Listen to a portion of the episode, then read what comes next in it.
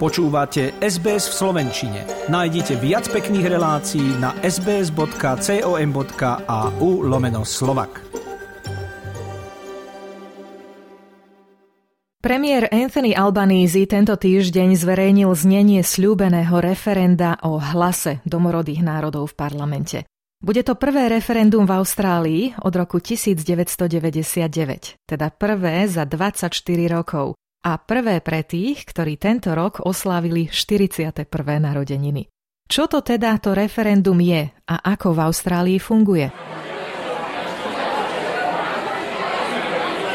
Tak toto znelo v sydnýskom Centennial Park na nový rok 1901, keď sa tam zhromaždilo 60 tisíc ľudí, aby boli svetkami formovania Austrálie v takej podobe, ako ju poznáme dnes. Bolo prečítané vyhlásenie jej veličenstva britskej kráľovnej, ministri zložili prísahu a po odznení 21 výstrelov zo zbraní bolo 6 samostatných kolónií zjednotených do jednej.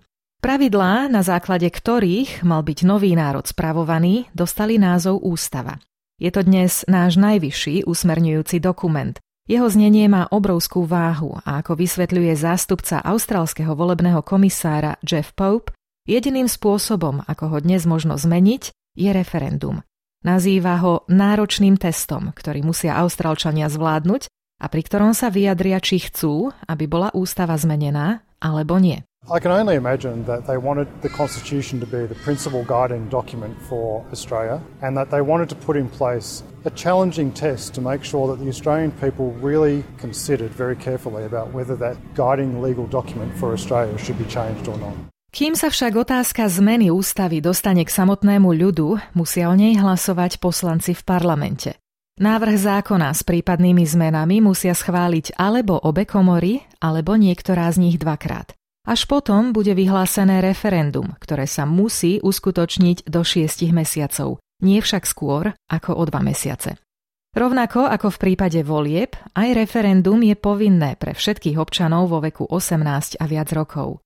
Každý volič dostane hlasovací lístok s otázkou, či s navrhovanými zmenami ústavy súhlasí alebo nie. Na to, aby bolo referendum úspešné a aby došlo k zmene ústavy, a teda založeniu hlasu domorodých v parlamente, musí slovkom áno odpovedať nadpolovičná väčšina obyvateľov, a to tak v celonárodnom ponímaní, ako aj štátnom.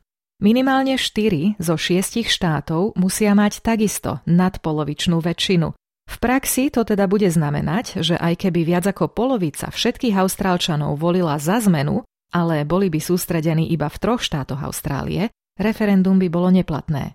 Hlasy z teritória hlavného mesta Canberra, zo severného teritória a akýchkoľvek vonkajších teritórií a území sa započítavajú len do národnej väčšiny. Keď sa všetky tieto spomínané podmienky naplnia a referendum je platné a úspešné, hovorí Pope, jeho výsledok je záväzný a parlament musí zodpovedajúcim spôsobom zmeniť ústavu. If the referendum is successful and passes that two-part test, then the result is binding and parliament must amend the constitution accordingly.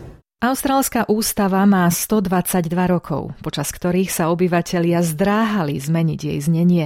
Mnohí tvrdia, že história austrálskych referend je prehliadkou neúspechu ako uzatvára Claudia Farhart z SBS News, z celkového počtu 44 malo nadpolovičnú národnú väčšinu len 8, z nich však 5 nedosiahlo požadovanú štátnu väčšinu.